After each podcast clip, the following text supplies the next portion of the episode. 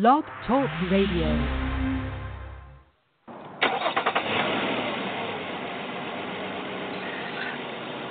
Welcome, welcome, welcome, welcome, welcome, welcome, welcome back to the Car Session Sports Report. I'm your host, Jar. As always, this is the escape, the getaway from your daily sports talk, daily, daily sports media, agendas, narratives, flagrant misleading. You know what I mean? If you just want pure, raw, uncut sports talk, we're here.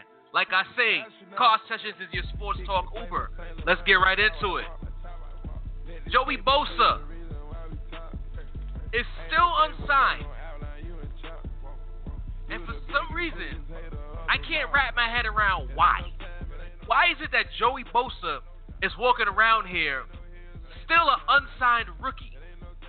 He was a top pick in the draft, highly sought after. He didn't give us any vibe prior, you know, to being drafted that he will become a problem. So why is it now that Joey Bosa can't get a deal done? You know, knee-jerk reaction in these situations is normally to bash the player involved. You know what I mean? Get on the player for not doing his part, etc., etc., etc. But in this situation, and history has shown, the San Diego Chargers clearly have a problem with money when it comes to players. Is it that they don't want to play guys? Is it that they're just cheap? They have an owner, Spanos, who's a cheapskate? Do they think that they're too smart? Is it a situation where the way you know you got to do your, your, your cat maneuvers, the people who are in charge of the San Diego Charger money have gotten too smart for their own good? I can't. Un- I really can't understand. I thought that in an era where you don't have to worry about paying a rookie a certain amount of money because there's a rookie pay scale. It's a pretty cut and dry situation. I thought I thought it was already predisposed that these guys would come into the league, high draft pick, and there's already a contract that a, a certain slot that for them to fill in in terms of signing bonus, years, etc., etc., guaranteed money. So what is the problem here? Is it the Chargers just being cheap? From everything I've read, the Chargers are being cheap. San Diego, as always, can't get right. Get out of your own way, Chargers. Was really good, huh? Look, I, I got a blog post here. Person close to the situation in San Diego. He says here that Bosa's holdout is a two-way street. It isn't only him that's at fault in the situation. Players like Philip Rivers, LaDainian Tomlinson, Shawne Merriman, all held out when they were drafted. We all know what happened with Eli Manning. Uh, goes on to say that the Chargers have a history of being cheap with rookies and contract extensions. So, long story short, because we're not here to bore you and give you a whole bunch of mumbo jumbo, it's a situation where a player is coming to the league. The player wants to get paid, rightfully so. There's already a contract situation that's already lined up for him. So why should he accept any less than what's been agreed upon in the CBA? Why? And then you're gonna have talking heads all over the place saying, "Oh well, he needs to get on the field. He needs to get on the field, man. Joey Bosa needs to play. He's taking too long. This, that, and the fourth. Now, come on now. It's always easy for people, especially former players, when they leave the game, to talk about what another guy should do. But when they were in the league, these said players were holding out. These said players fought for their money. These said players would not stand for being shortchanged. But as soon as they put a suit on, as soon as they put a suit on and become gas bags, talking heads, all of a sudden this this player should know better. He's a rookie. He should he should go get paid. He should go play and worry about getting paid later. And what is his mother doing? Controlling the situation. Is she the one pulling the strings? Like, get out of here. Get out of here. Joey Bosa deserves to get paid the money that's been agreed upon. He should not take a dollar less. And if the San Diego Chargers don't want to pay the kid, start preparing to trade him, do what's necessary. I blame the Chargers fully. Even if he is just a rookie, why should he take a dollar less? Why should he take a dollar less? Can someone give me a good enough reason as to why he should take a dollar less? If anybody can call into the show or when TJ comes on, maybe he can enlighten me as to why he should take a dollar less than what's already agreed upon. Bad enough they have the kid playing out of position as a 3 4 linebacker as opposed to a 4 3 edge rusher. Now you want him to take less money? You shouldn't have drafted him in the first place. San Diego Chargers, man. I just don't understand. I simply cannot understand what's going on. But you know what? I'm not going to spend too much more time on this situation. If I'm Joey Bosa, I'm going to continue doing what I'm doing until they pay me my money. Get your money, Joey Bosa, because there's no reason for you to take any less than what you deserve what's already been agreed upon, what was already slotted out before they chose you. They could have chosen anybody else. That money was going to be there for that player. So that being said, Joey, your mom, your, whoever your handlers are, don't go in that field until they pay you. Stop being cheap, San Diego. But let's move on. During the week, well, last week I should say, I had a conversation on Twitter with uh Snotty Drippin you know, I was, you know, I'm, I'm, I'll be honest, I wasn't minding my business. You know, he was tweeting with a, a dude out in Milwaukee who tried to say that the Milwaukee Bucks tanked away their season. And they got into an exchange because of the fact that Snotty was trying to say that the Bucks didn't tank. They didn't they didn't tank away their season.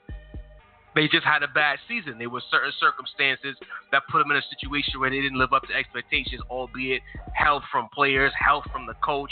These things forced their hand, you know. But the the person who's based out in Milwaukee wanted to push the envelope and, and essentially say that we didn't know basketball and we didn't we, we can't tell the difference between a team that's having a bad year and a team that's tanking. All right, that's fair, you know everybody gets emotional and, and they say you don't know a sport when you disagree with them, and that's cool. But that leads me to the next topic I wanted to get into. There is a clear difference in sports between tanking and just being a losing team or having a losing season. So now the question is, what's the difference? I'm a Laker fan. I can tell you the difference. Teams that have bad years, you know what I mean? There's no there's not even anything that that's placed in the media.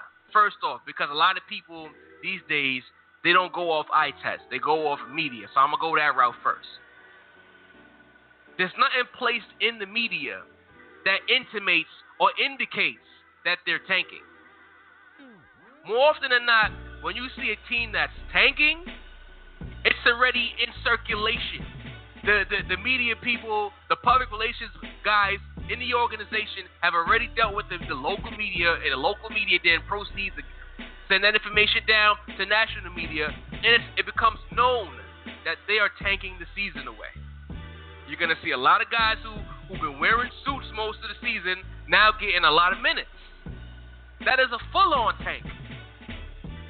Then you have situations where a team came in they had a chance to maybe be a lower seed in the playoffs. They had a shot to be somewhat good. Then a player gets hurt. Then they decide, you know what, if the player gets hurt, we're going to make a few trades. Or we're going to play certain guys less, eventually shut those guys down, even though they're not really hurt to the degree that they need to be shut down. And we're going to take the season away in order to get a nice draft position. Losing teams, they lose games. There's teams in the NBA, teams in the NFL, teams in Major League Baseball that are perennial losers because they lose without a plan. They try to be good, but then they end up losing anyway.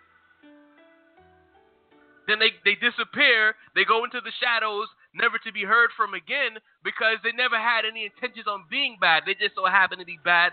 They have overzealous ownership, overzealous player development people who, who put their teams in positions to fail. That is a losing team. The Philadelphia 76ers should be the blueprint for what a tank is. They didn't even try to sign good players. They never do try to sign good players. They constantly go to free agency. They, they get they quickly get to the salary floor, right? Quickly get there. And then they lose about 60 something to 70 something games in order to get the most ping pong balls in order to get the highest draft pick possible. That is the tank.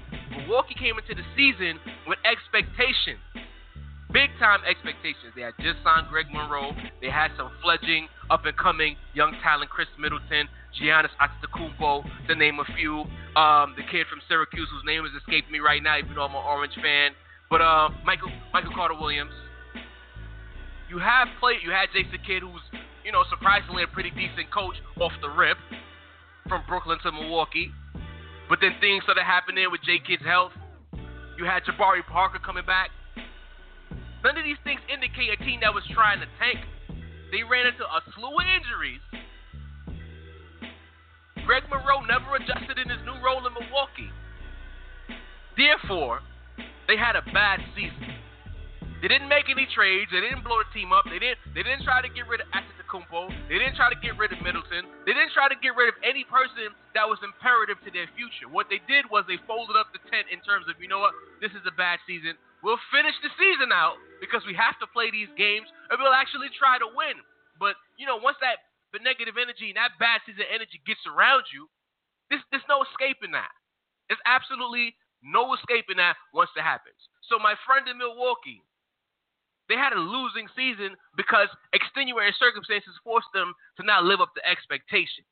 What you saw in Philadelphia, what you saw in LA, what you saw years past in Minnesota, where teams strategically position themselves to be bad from the get set, or at certain times in the middle of the season, place themselves in a position to be bad once the season went left, is a tank. When Kobe got hurt and his knee fell off a couple years ago, the Lakers decided to tank the season. When it happened again, they tanked the season. What happened in Milwaukee was they got hurt, but they didn't blow up. they didn't trade away any of their good assets. They didn't try to force their way to get lay the assets down the road. What they decided to do was finish the season. Know the difference, sports fans. Tanking is a flagrant job. Losing games is a failure of leadership from the top all the way down to a failure performance on the floor or on the field. I just need y'all to understand that we got a call on the lines. Been waiting for about three minutes. Let's get him on the air. Caller, you live at Jarvie in the Car Session Sports Report. What's good? Hey? Caller, you there? Can't really hear you, man. Oh, this is Ray Jarvis? Yeah, this is Ray Jarvis. I got my whole government on there. What up, bro? Who's this? well, this Terrence from um, the Sports Chat. What's going on, man? How's everything? All right, everything's cool, man. I was wanting to ask you this question. Um, would you rate? Um, they had a question on there about Kobe Michael Jordan, and um, LeBron James, who was the best defensive player? Who you, yeah, in your opinion, was? Well, that's, that's, a loaded question right there. Uh, I'm a Kobe guy, so more often than not, if you catch right. me on a really good day, I'm gonna I'm gonna say Kobe. But you know, when I looked at what MJ did, he he didn't go up against the wing players that Kobe Bryant went up against. But in terms of what right. he was asked to do as an overall team defender, more or less roving all over the court, playing the passing lanes, trapping, help defender. He did a lot. More often than not, Pippen, once Pippen get, came into his zone, he took the best perimeter play on the opposing team. But that, that let Jordan do what he did in terms of opposing his will, throwing big man so, shot. Well, so ahead. my question, question, is: Is he a better? Is he a better team defender or a better one-on-one defender? I think Kobe is the best one-on-one in terms of like a scorer, a guy who was asked to do right. the load of what Kobe was asked to do as a player. I think Kobe right. was the best one-on-one defender ever. But I would give Jordan the edge in terms of team defense because a lot of times the Kobe used to take chances that used to hurt the team, and he usually would have a big to back him up. But when he took right. those chances, Jordan, Jordan never had that luxury. I think, I think Jordan's instincts were the best.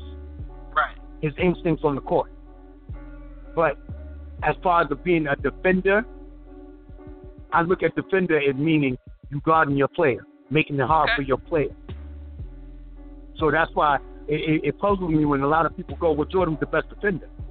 Well, the question said all around defender, not on the ball defender. That's why I went with. If you would ask me best on the ball Well- defender, I would have said Kobe without hesitation. I was just looking at I was just looking at Kobe's highlights and his defensive highlights too. He did Okay. pretty much the same thing. I think Jordan numbers were better when it comes to the, the steals and and all that. But Kobe, They weren't Kobe really took more. Kobe took more chances Yeah, on the floor, offensively Right. and defensively. He took more risks Right. than Jordan. Jordan was a lot more precise. right. You know, so you know, I have to give the edge even even with LeBron, I'm gonna have to give the edge. I think Jordan will be the third best defender out of those three.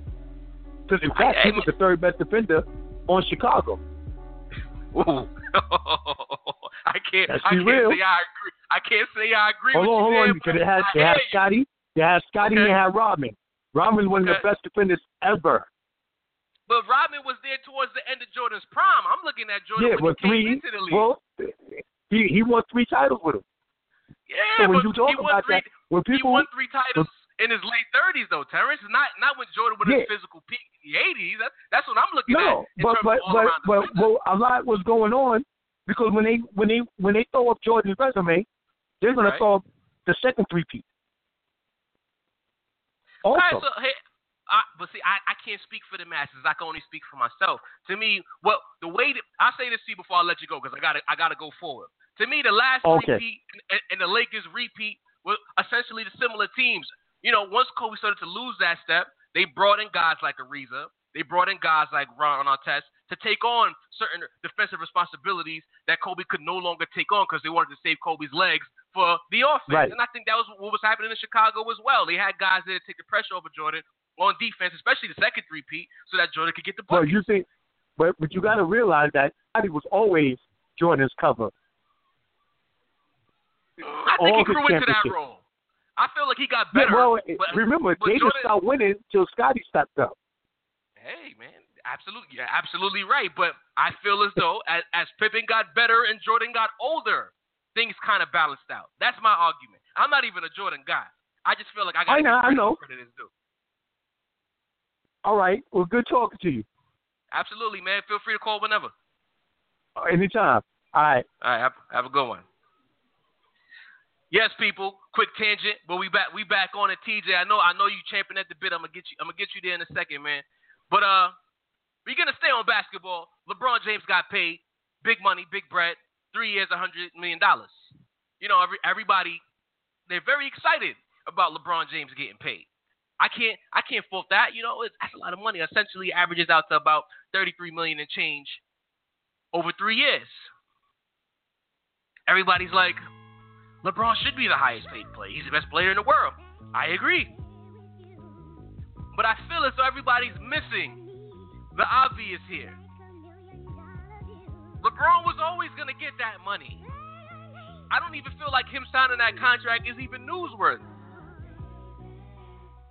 It's just, it's, it's no shame in getting excited for the man signing the contract, but think about when he waited. He waited for all the dust to settle, for everybody to sign their contracts, so that he could swoop in and get the money he was always getting. Y'all, y'all thought that J.R. Smith not re-signing was news? The only reason J.R. Smith not re-signing was news is because the Cavaliers were positioning themselves to give LeBron this money. It's not news, man. This is not a surprise. LeBron James, for the past five years or so, back going back to his years in Miami, has felt the way about not being the highest paid player in the world, while Kobe's out here getting 30 million in a season. That bothered him. Not uh, not, not anything against Kobe Bryant, but the fact that he's at the peak of his abilities and he's not getting paid like one of those. When he came back to Cleveland, even still, he wasn't the top paid guy in the league, and that bothered him. He wanted to get paid. So essentially, with the new cap and the spending frenzy that happened at, the top of free agency, all LeBron James wanted to do was see how things were going to shape out. Kind of like he did it, kind of like baseball, where guys sign, you see where the market is, and then you get your deal. What LeBron James has done now is that everybody signed, got their deal. He's now reset the market. You get what I'm saying? Because now he's the elite of the elite. He's the top of the food chain. He might only be getting 31 this upcoming season, but that means on the back end, he's going to be getting somewhere. I'm not a mathematician, I'm sorry, but I feel like he's going to be getting somewhere around 34, 35 over the next two years following that. So that being said, he has set the market for the next guys coming up behind him. So when their contracts are up, they're going to be seeing that level of money.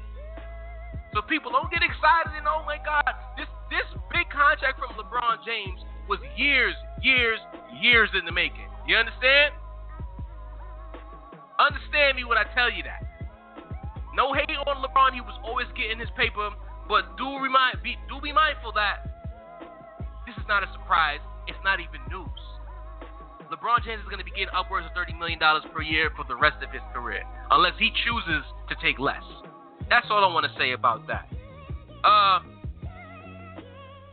Alex Rodriguez retired from baseball. I'm not going to get too heavy with that. I just want to say that I found it somewhat karmic and, and you know, you know, people say they don't. For those who don't believe in higher beings, deities, things of that nature.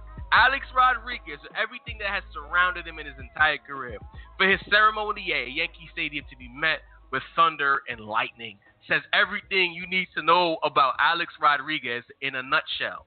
That was not an accident, people, because it, it didn't have all of that rain and whatnot wasn't happening in Brooklyn, but it certainly happened uptown in the Bronx and in Harlem. You think that was a coinky dink? I don't think so.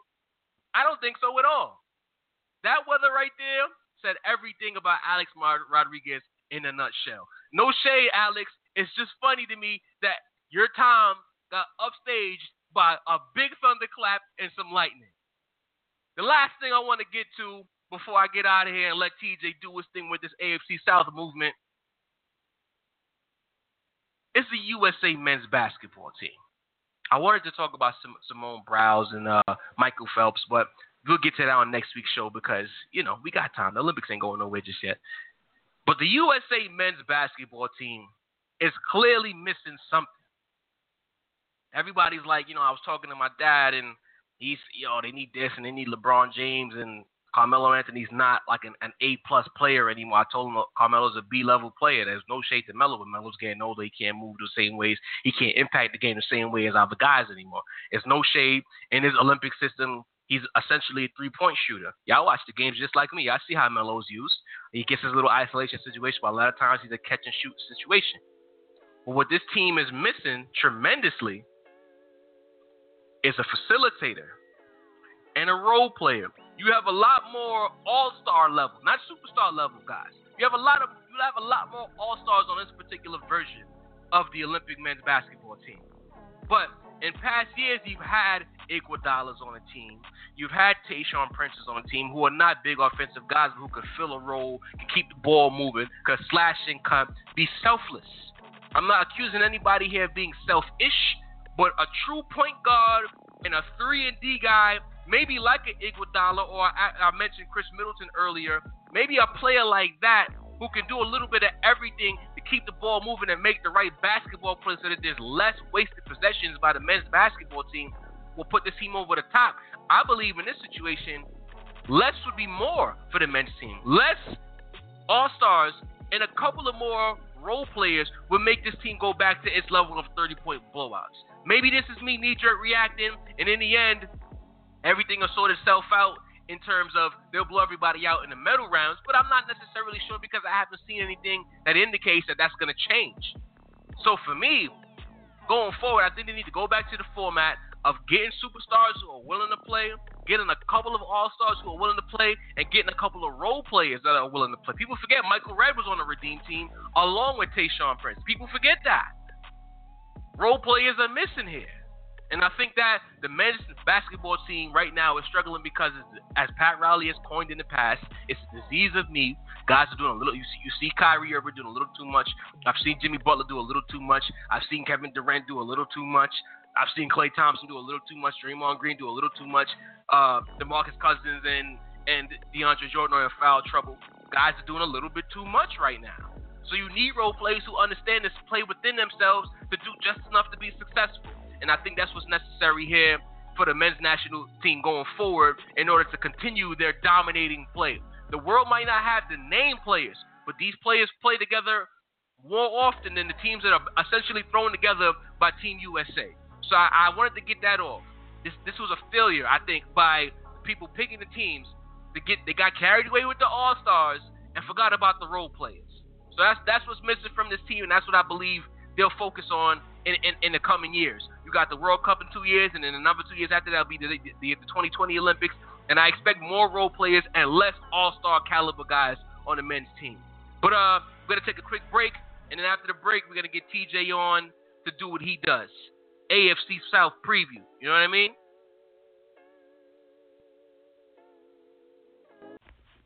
The Car Session Sports Report is live every Monday at 7 p.m. If you can't make it for the live show, this episode and all other episodes are available as a podcast on blogtalkradio.com slash car session sports talk. I'll repeat that. blogtalkradio.com slash car session sports talk. Don't miss out. Do not miss out. And right now, you should not miss out on what we're about to do the AFC South preview with the homie TJ. TJ, welcome back, man. What's going on, brother? I see you having some fun on there before I can even get on there. Yeah, man. You know, this is what we do on car sessions, bro. Yes, definitely, sir. How you been? It is, dog. I can't complain, man. I can't complain. Well, I can't complain, but I'm not gonna complain right now. I'm a, but you know, we we just gonna do the show. Was trying to get up with you on Friday and make some things happen. But a certain somebody ain't make it happen. I'm just gonna throw it out there.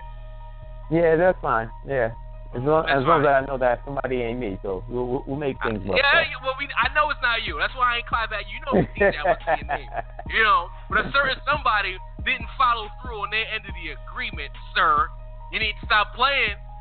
Car sessions be fitting to drive off, brother. But anyway, TJ, I've, I've talked for nearly a half hour. The floor is yours. Whatever team you want to lead off with, feel free.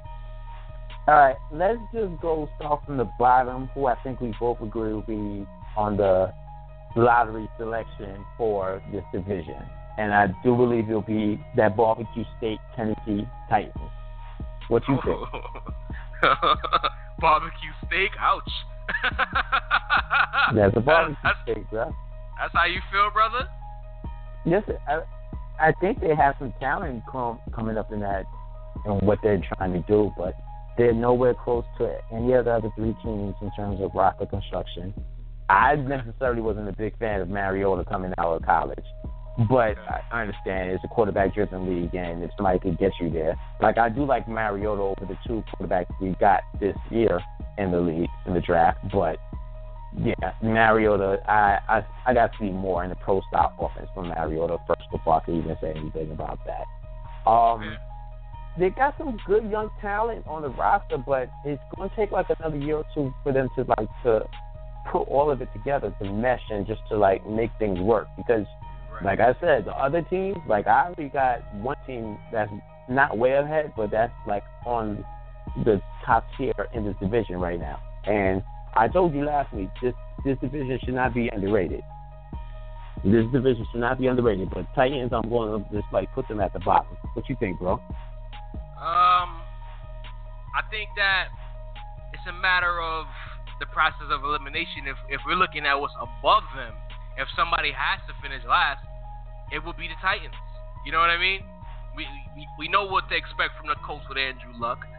We we kind of have an idea what to expect with the Texans. So so on and so forth with the uh, Jaguars. So by default, you kind of have to put this team in last place. But you, you might not be high on Mariota, but that doesn't mean I agree. I look at Mariota as a situational quarterback. I'm I don't think he's as read optiony as guys his predecessors in the league. I think he can throw the ball. I think he has decent pocket presence, but he won't be asked to do too much because if DeMarco Murray can, you know, shed the funk that was the Philadelphia Eagles last year and run behind a pretty decent O line, you know, and the read option will help him in some respects, but not too much. He's a smash mouth back. But in in certain sprints or sprints, I should say, like you know, maybe two plays or three plays there just to throw the, the defense off. He could break a run because they expected Mariota to do something. If they use everybody correctly and the defense is up to snuff, they could be all right. But in the end, Are they as good as the teams in front of them? I don't think so. I think they'll make a step forward, but because the division, there's three teams that's better than them as of right now. We don't know what's going to happen in September. I think we have to leave him in last place. I do like DeMarco Murray. He looked. I know. I know it's a preseason, TJ. I'm sorry, but just the way he looked, body language. I'm big on body language, and body language wise, DeMarco Murray looked pretty legit to me in that first game. I think so. I think I can. I hear what you're saying with that. Uh, I think he has a better offensive line, or not even say line. I'm going to say offensive scheme that fits his talents better than what he, than what it was in Philadelphia because he's right. not that spread back. He runs between tackles. That's where he's better. That's where he's best at. You're not gonna try to run sweeps with him and options and all of that. So like, I get what you're saying with that. So I could see that. But they got two big backs back there too. They also got Derrick Henry Derrick coming Henry, out from yeah. Alabama. Yeah, Yeah. So yeah, I mean, that's a, they can, they like can I wear said, some, talent. they can wear some defenses out just by the fact that you have these two big backs that's leaning on you all game long. There's some- there's something to be said there, but again, am I expecting them to be super good? No. Is the arrow pointing up? I'll say yes. I'm higher on Mariota than you are, and I think he'll perform as strongly, not as strongly as an elite quarterback, but he's going to make a good step from rookie year to year two, I believe, this upcoming season. That, that's fair enough. I'll let you take the lead on who who you got next. Yeah, fair enough. Uh, ah, let's talk about the Texans, man. All right, Let's cool. talk about the let's talk about the Houston Texans. There's a lot of there's a lot of positive energy around them, big time positive energy. I think I, I think I like their defense. I'm not 100 percent certain about that. I'm not gonna reel off a whole bunch of names in the depth chart. You know what I'm all about here. I've been consistently consistent. Yes, consistently consistent on this topic, and that's where it comes to quarterbacks. They have the receiver in Hopkins. Do they have the delivery guy in Brock Osweiler? Is the question. And he, you know, I, I don't like temperamental quarterbacks, TJ.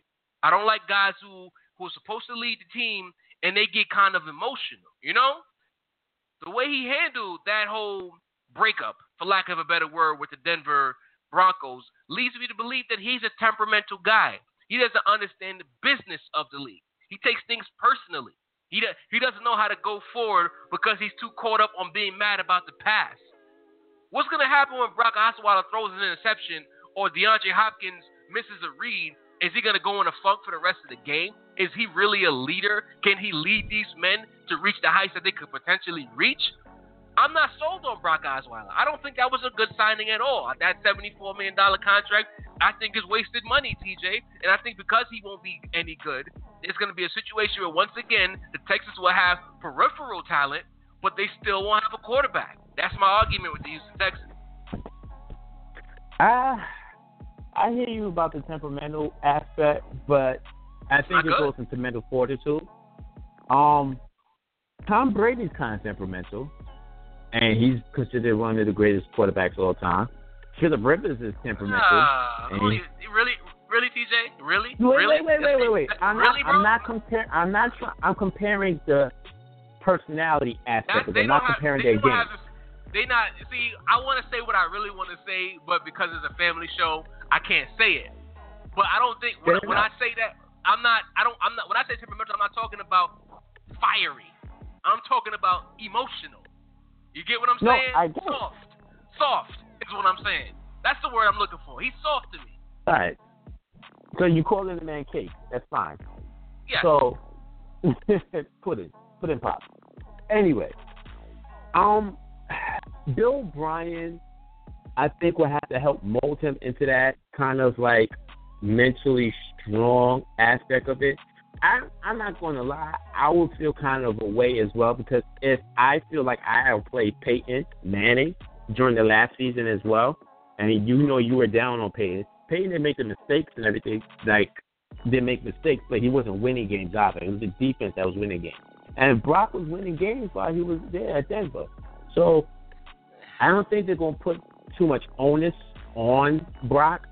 Um, in terms for DeAndre Hopkins and a receiving corps, I do believe it's an upgrade over whatever they had prior.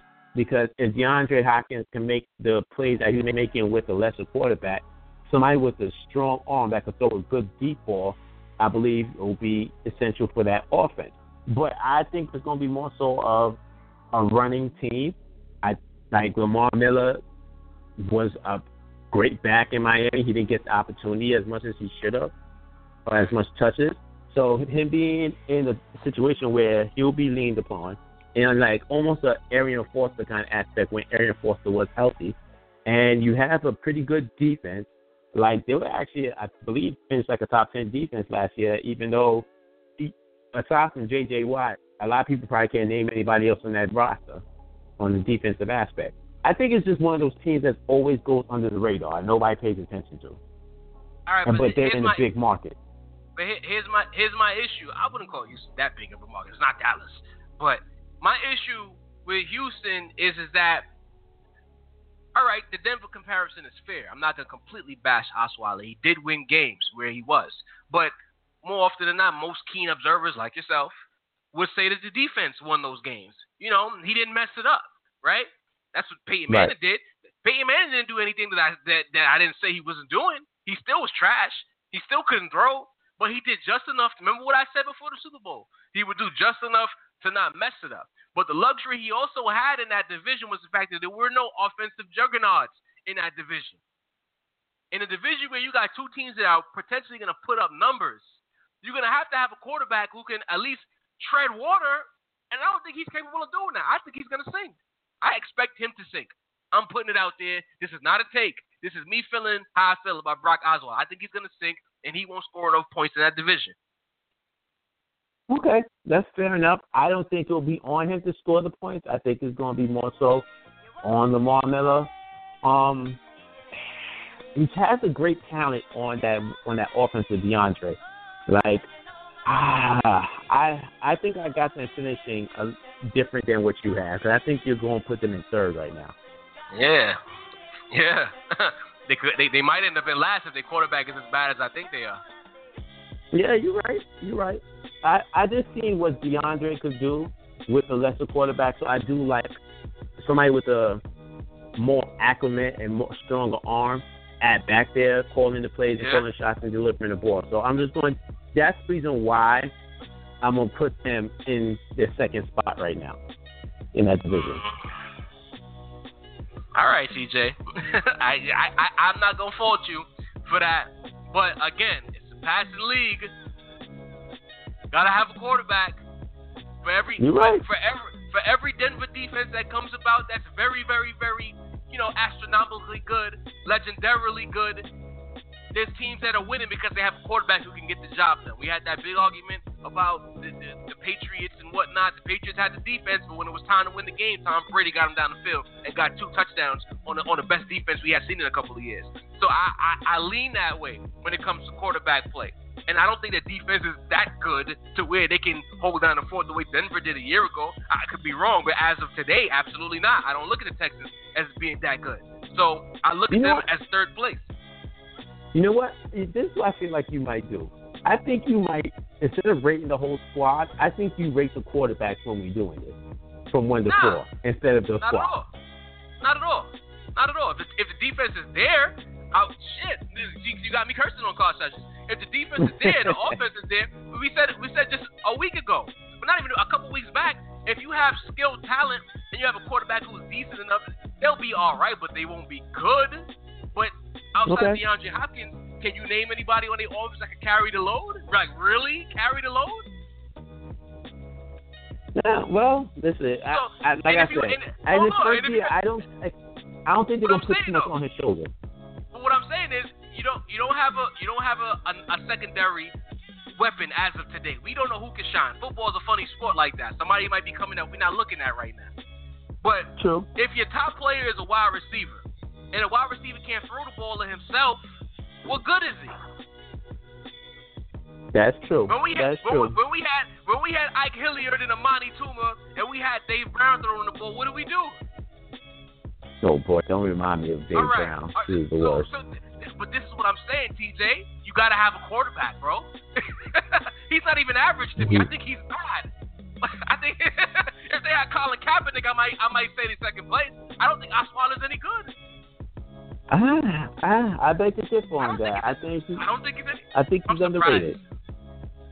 Alright, we gonna see. And, and, and we can we can pull this tape where you had me slip up and use a bad word on car sessions because it's like you Uh, played the game, bro. this ain't college sports where you can run the ball. You played. You know you need a quarterback. Yeah, I know, I know, I know. I'm just saying, man. Like from the time from I've seen him at Arizona State. He has all the measurables. I just need to see him put it together con- consistently. The problem I think he might have is a new is a new scheme. So it takes a little bit of time for them to put that together. But I still got trash. him second. I still trash. got him second though. Rock Trashweiler. There. Horrible. This guy right here. Rock Anyway. Trashweiler. Let- it is what it is. so all right, so we only got two teams left, right? And Uh-huh. obviously, I think I know who you have as the first team in this division. So, so I'll let you go. Uh, I'll let. I'll, matter of fact, You I'll go. lead off in this team. I'll lead off on this team as you who you might proclaim as the number one, the Indianapolis Colts, right? Uh-huh. I don't believe it. I got the Jags finishing first, but that's neither here nor there. We'll get to the next. But the Okay. Colts, my beef with the Colts is that offensive line. They always put so much stock into every other position aside from protecting their franchise quarterback until this past season where they decided to go two out of their first three rounds in the draft O line. Like Uh-huh. He had a lacerated kidney last year. Two two Yikes. players had lacerated kidneys last year. Your quarterback should not be somebody that's getting a lacerated kidney. I don't That's care not even a if football he injury. is not. Like I don't care if he runs and like he needs to learn how to slide and protect himself better. Yes, that's on Luck. But Uh-huh. he shouldn't have that option to have to run as much as he did if you had protected him. Luck is one of those quarterbacks that could play mobile or he could play in the pocket. You need to protect your quarterback. I'm not sure if this offensive line can do it. I'm not even sure about the defense. Like I like Vontae Davis. I like um what's his dude name? Robert Mathis. But Robert Mathis is getting old. I don't know what they got on D. I don't know. Like aside from that, like the last big name, two big names I remember from Colts on defense was Dwight Freeney and Bob Sanders. And how long ago was that? About a, good seven years ago now, is it? It's been a minute. Yeah, it, yeah, it's been a minute. Like I like Vontae Davis. I think Vontae Davis is the top 15 corner in the league, but Right. he can do but so much. You start working around everything else around them, then yeah. Now, if they could protect him for at least three, at least two and a half, three seconds, he has weapons out there that can work. Not sure about the running game, but reception, receiving wise, he has weapons. I like this. I like Donte Moncrief personally. I think he's the best receiver out of those receivers that they had there. T.Y. Hilton is more so of a just throw me the ball when I'm deep. I'm run real fast and I'm going to get it. Right. But Moncrief has that big body. He's the more ideal 2016 prototypical wide receiver. Yeah. He'll run a good route, comes from a good system when he was at Ole Miss. I, for some reason, I have just a affinity for players that come from Ole Miss, so that's neither here nor there. But that that I got them finishing second. Let me hear what you got. I didn't have them in first place either, sir. Oh, really? I'm surprised at that. Listen, Oh. we are agreeing way too much, but go ahead, man. Listen, this is not a debate show. This isn't first take. If we agree, we agree, bro. It, we know Yeah, the you're game. right. It is what it is. Yeah, you're right, you're right. We're not embracing debate here. I'm gonna play a little game with you, though, right? Go ahead. It's a game I like to call Who's That? You're familiar with it. Okay. Uh, David Parry. Who's Zach Kerr. Exactly. I'm gonna say. I'm gonna keep that? naming the names. I'm gonna tell you in a second. I'm. I'm, I'm gonna keep naming it. Then I'm gonna tell you the names. Zach Yeah. Kerr. Right. Patrick Robinson. Robert. I know Mathis Patrick the Robinson. only name. Yeah, you do. Robert Mathis, you recognize. The first three names that I named are guys who are first string defenders on this defense. So now, you're telling me that you have a defense that could probably not stop us right now. If we trained for six weeks like a boxer really hard and got on the field, we might be able to score on them. You have an O line that I don't think I heard anything about in the offseason where we're going to protect Andrew Luck. He already out here having injuries that don't sound like football injuries. Okay, you have Moncrief. I like Moncrief as a wide receiver. Cool. T.Y. Hilton is cool as well. But if you don't have an O line, your running game is alright. You don't have a defense. You're putting everything on the quarterback. As much as I love him, what good is a quarterback if he can't stay upright? What good is a quarterback if he's going to be trailing and has to play from behind much of the game because the defense can't stop anybody? Will they be able to score? They will because football is a game where even on a situation where your O line is shaky, if your O line can stand up just long enough to not get your quarterback killed, they'll go down the field and score some touchdowns. They have decent enough weapons and they do have a special quarterback. But in the end, is that a first place team where the team in front of them seemingly has a lot on both sides of the ball? I can't say yes. To me, if the Colts happen to end up in first place this year, it'll be Andrew Luck's best work. It'll be on him to me. Like, what other reason would there be? He found a way to not ah. get killed. He will have to have a Cam Newton like here in order for them to even finish first in his division.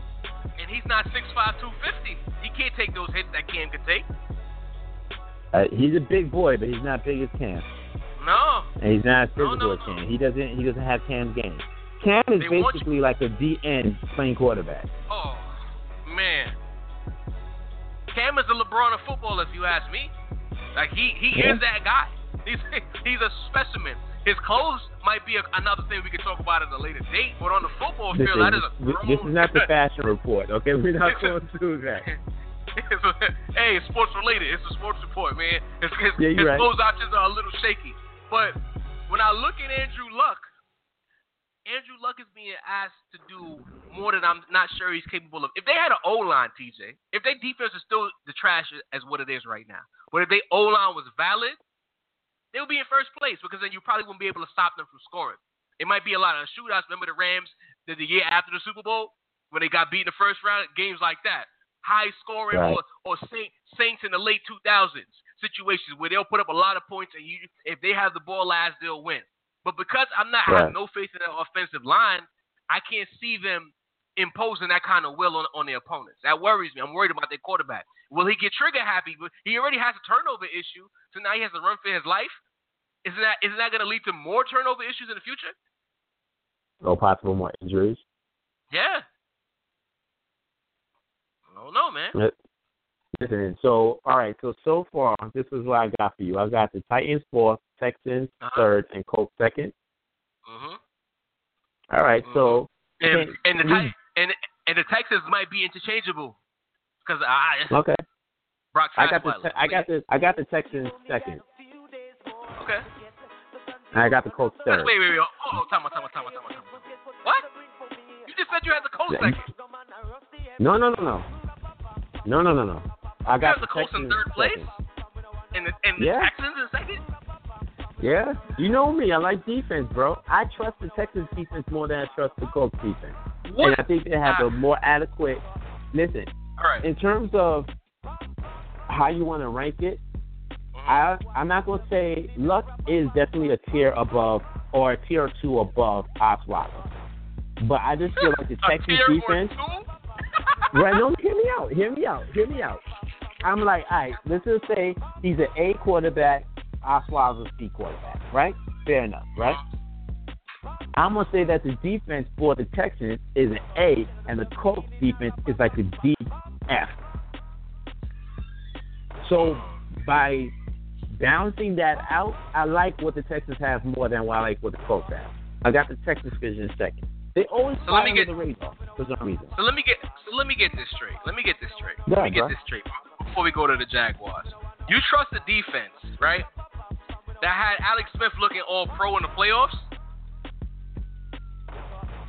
Listen, that's one game right. in comparison to what, they, to what they've done. And you have right. the reigning two or three time defensive player of the year, J.J. Watt there. I'm not he saying was there. he's he going. Was, he was there.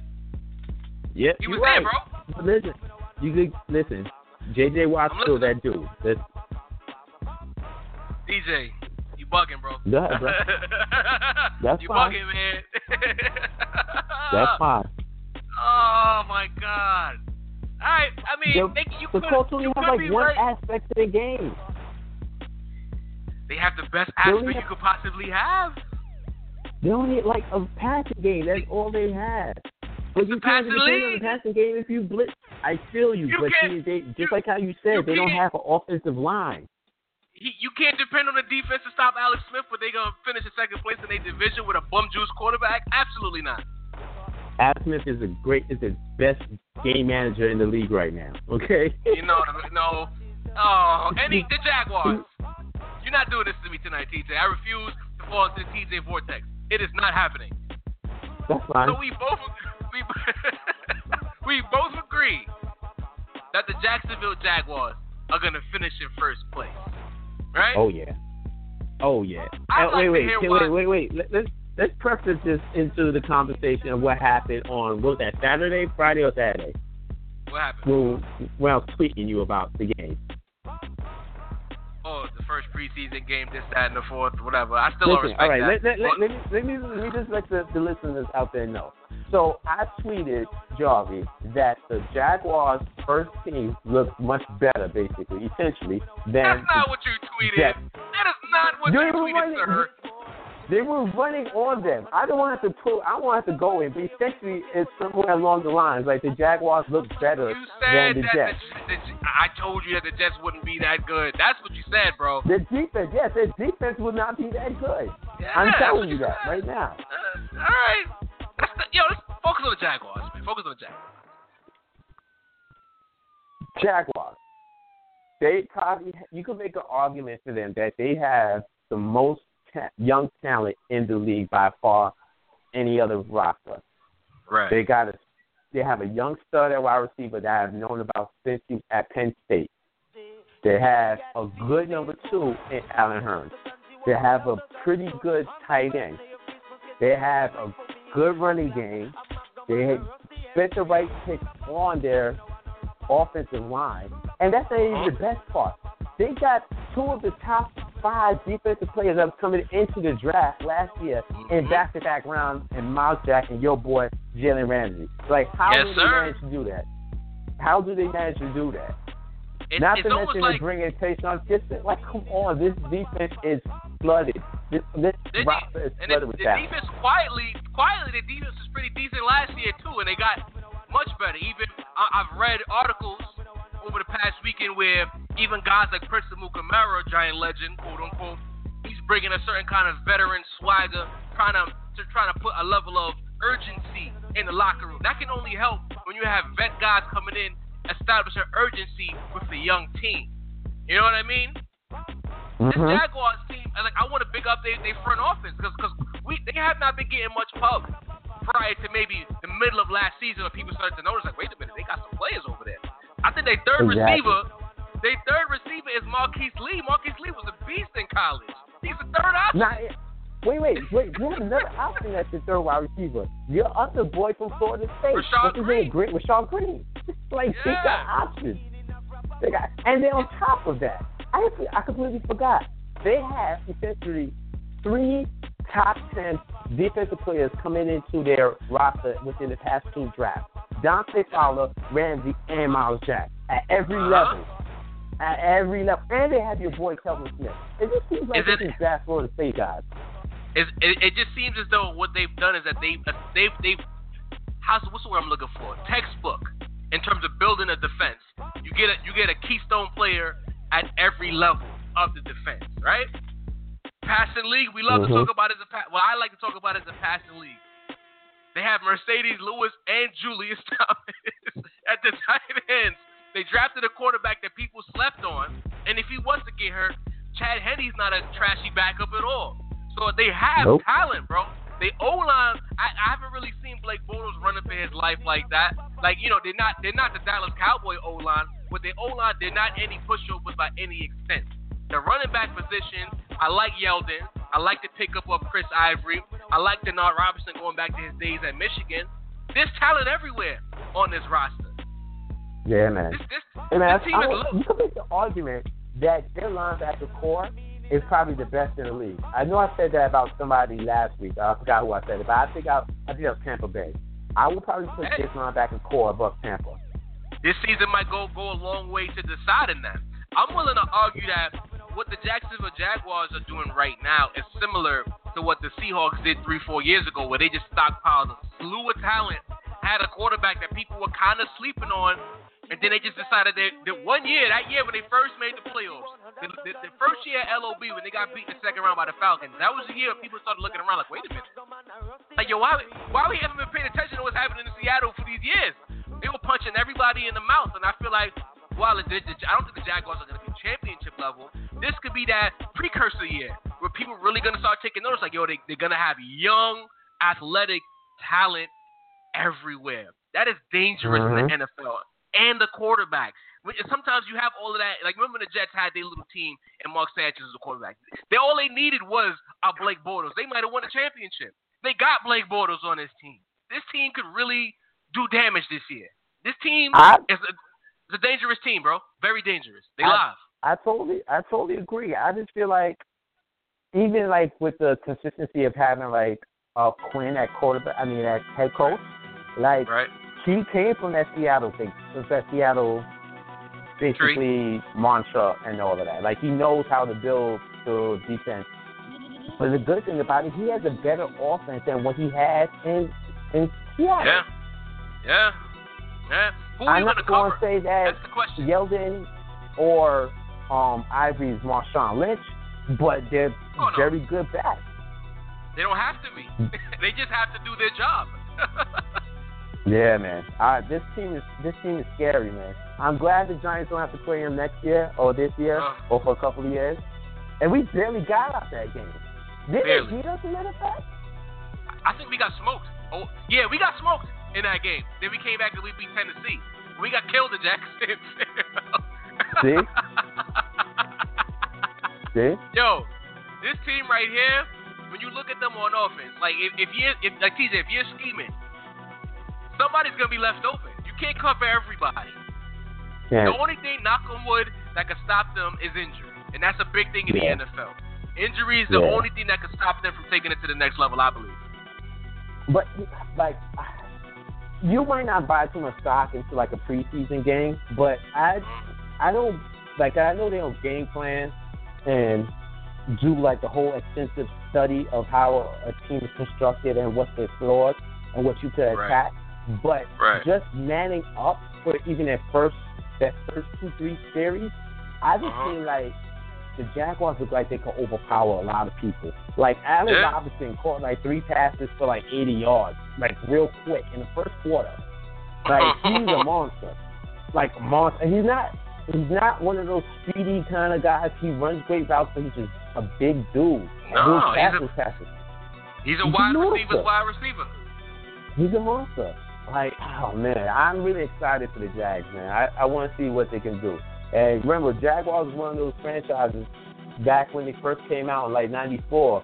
That first three Right. years, they were able to come, get to the Mark conference championship. At, yeah, Keenan Jimmy McCardell. Smith and Fred Taylor and them boys. Yep, Like, yep. yeah. So we'll, we'll see, man. We'll see. We shall see. This could be finally a return to prominence for the Jacksonville Jaguars. TJ, you know, this was fun. We disagreed on the Texans. I cannot wait to see how this plays out because I know one of us is gonna hear about it sometime in the fall or winter. So I, I know you wrote. Oh, I know you wrote this down. I don't even have to say it. I know you wrote it down. So Yeah, I'm looking oh, already, forward to oh, already hearing got it how down. this plays out. That guy's written down on a spreadsheet. I'm about to save it right now, put it into the folder for cross session. Like it was already Say that. done.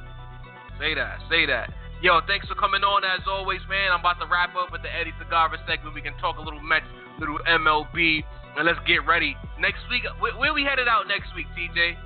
NFC North? Uh, I believe so. I, let me just double check my notes. I do believe it's the NFC North, and we are covering AFC South. Yep, NFC North.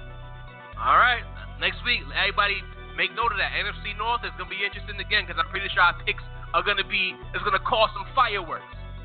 TJ, oh, definitely. Until next week, man. We out. Peace.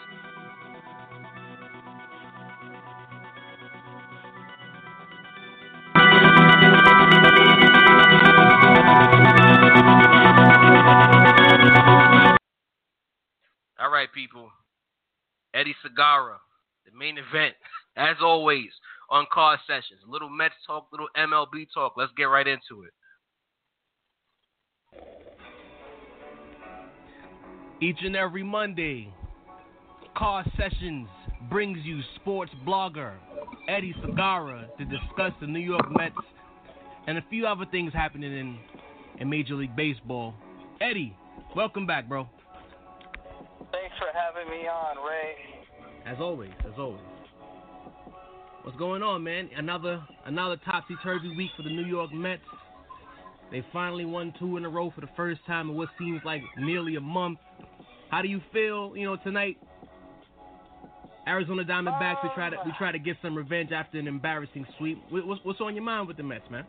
Man, what's on my mind with the Mets is the fact that they went two and four on their homestand. I mean, they were playing the dreadful one of the two worst teams in the National League, the Diamondbacks and the Padres, and you lose four out of six. Yep. The Mets getting swept by the Diamondbacks was an absolute disgrace. I mean, you know, luckily for the Mets, the teams ahead of them are just not pulling away. But you know, looking, you know, when you look into the when you look into their homestand, they they lost two out of three against the Tigers. You know, Tigers are clearly a superior team. Well, they have a better offense. Um, you look at the schedule. You were hoping five and one, yeah. four and two. You Yeah. weren't looking for two and four. So although they won two straight against the Padres, it doesn't change the fact that the week was still a disaster. absolute disaster for the Mets. Uh, it, it just seems like everything in the past maybe three weeks. I want to say I don't want to say a whole month, but at least a three week stretch, three and a half weeks.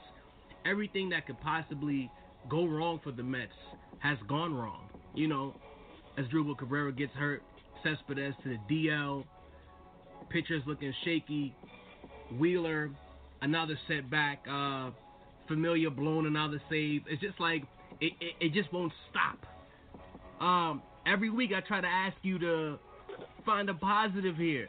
So Eddie, what, what positives can Met Nation take away from seemingly another lost opportunity?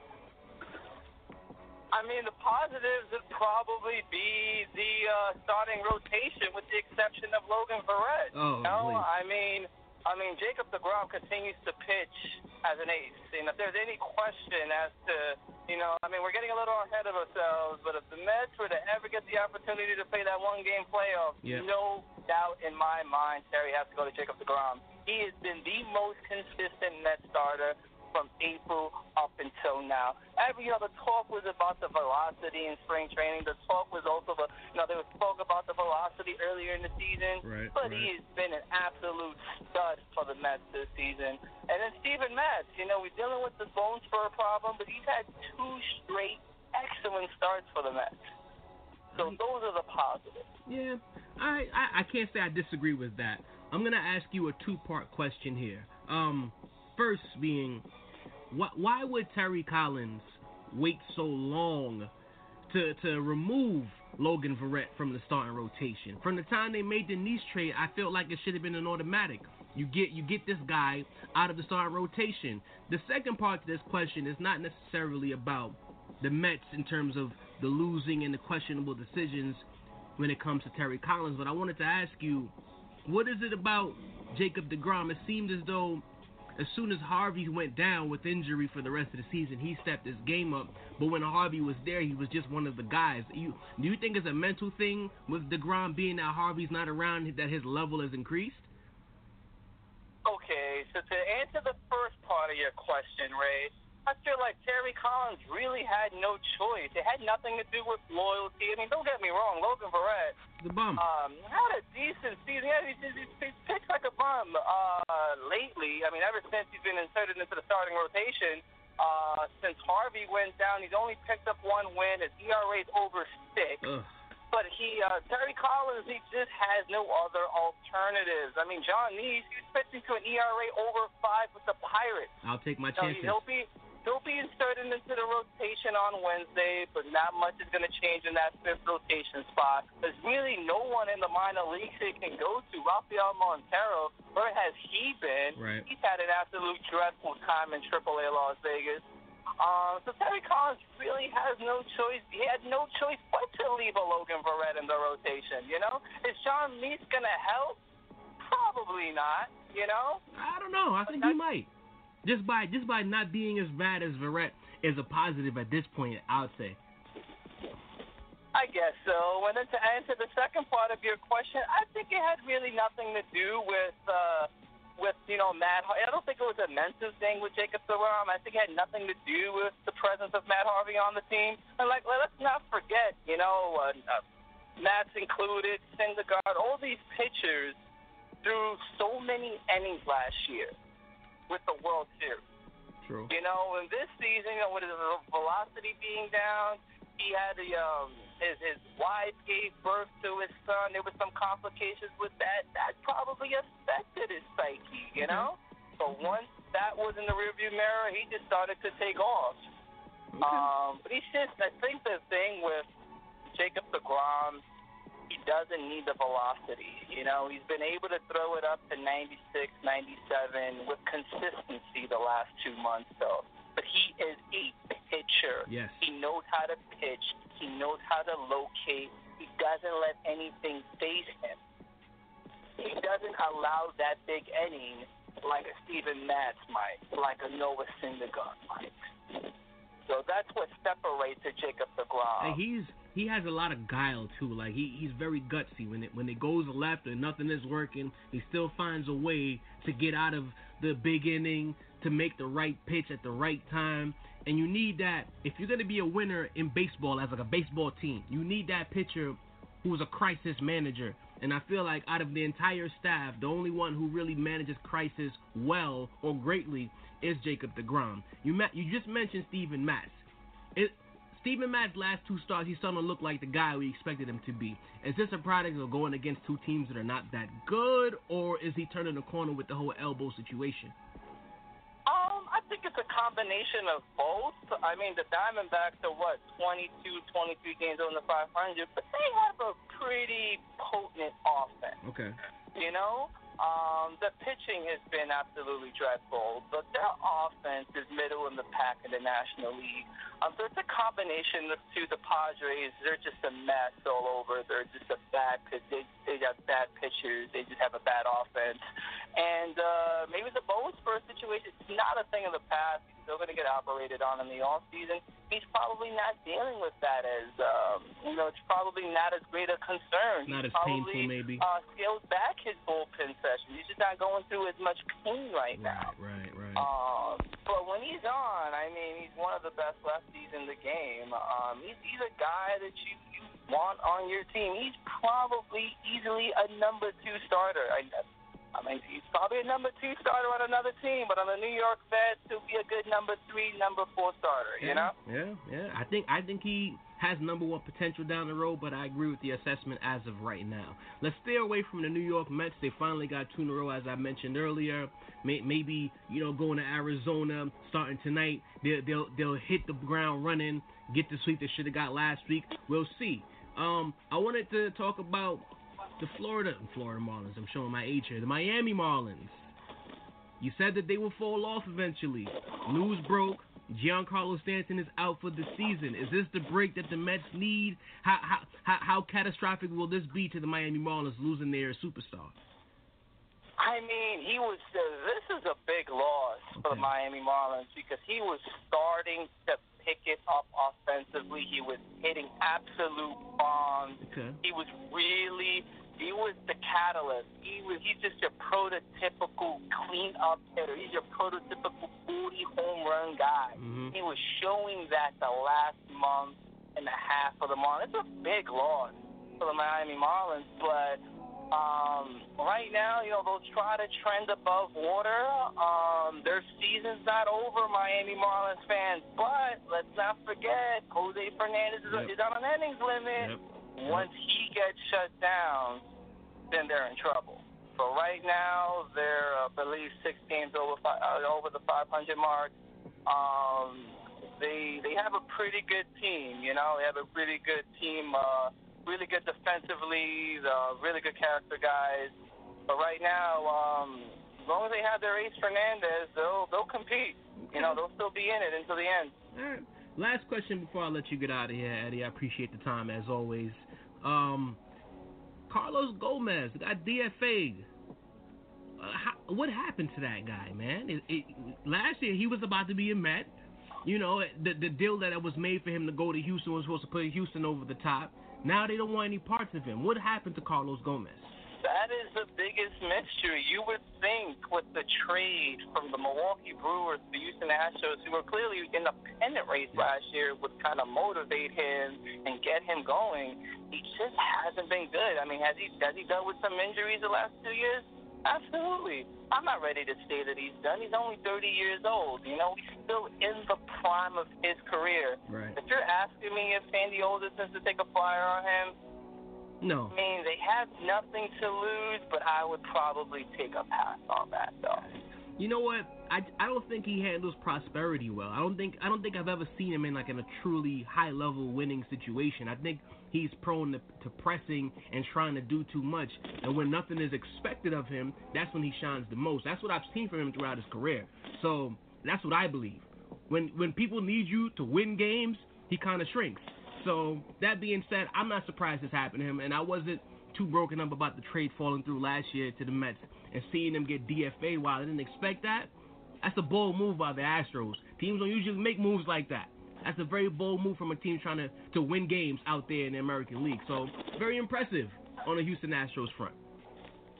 Nah, yeah, absolutely impressive. I mean, nowadays you just see teams. You see with the whole uh, Alex Rodriguez situation. Yeah. They were willing to eat twenty six million dollars just so he can just get away from the team and give those at bats to the younger players on Oh, the team. You know. Baseball's So taking a Carlos more. Gomez, um, he's a veteran. You know, he's not in the Alex Rodriguez category. He's not quite 41 yet, but right now, if you're not producing, I mean, just the other day, uh, Jonathan Papelbon who still has about three to four million dollars left Yeah. on the contract, was released by the Washington Nationals. He just hasn't performed. Yeah. And then more and more nowadays, you know, with the increased revenue and stuff, you're not performing. You might be making ten, fifteen million dollars a year. You're, you're gonna get cut. You're gonna True. get released. True.